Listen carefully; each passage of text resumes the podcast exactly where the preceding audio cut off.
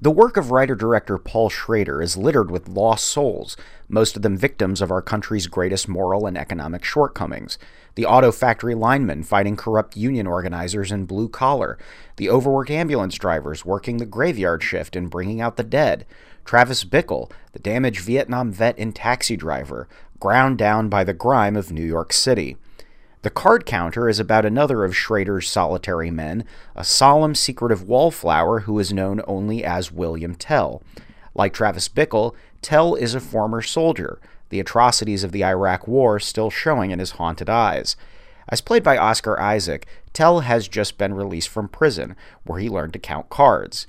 Now he haunts casino floors, playing blackjack and hold'em and discreetly raking in chips.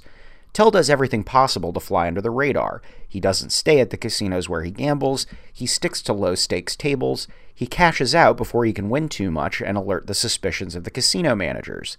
Tell's straight-ahead course changes following three chance encounters, with a fellow gambler played by Tiffany Haddish, who not only wants Tell to join her touring poker circuit but sees him as a kindred spirit, with a twenty-something man played by Ty Sheridan, who knows the real Tell, and with a securities expert played by Willem Dafoe, who emerges from the darkest corners of Tell's past. I know I'm being coy about plot details here, but The Card Counter is a film as stoic and reserved as its protagonist, and I wouldn't dare give away all of its secrets. In so many ways, it's a spiritual successor to Schrader's last film, First Reformed, and not only because they share a signature image of a man pouring his soul into a diary while pouring glass after glass of whiskey.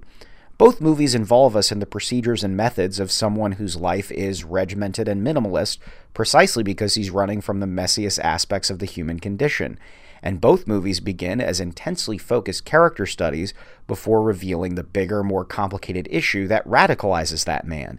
In First Reformed, it was climate change. In The Card Counter, it's the Iraq War.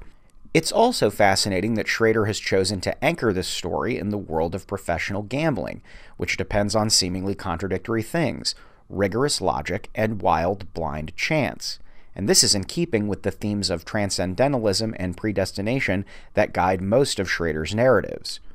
When The Card Counter ended, I have to confess that I felt a bit empty, which is the polar opposite of the awe and surprise that First Reformed inspired in me.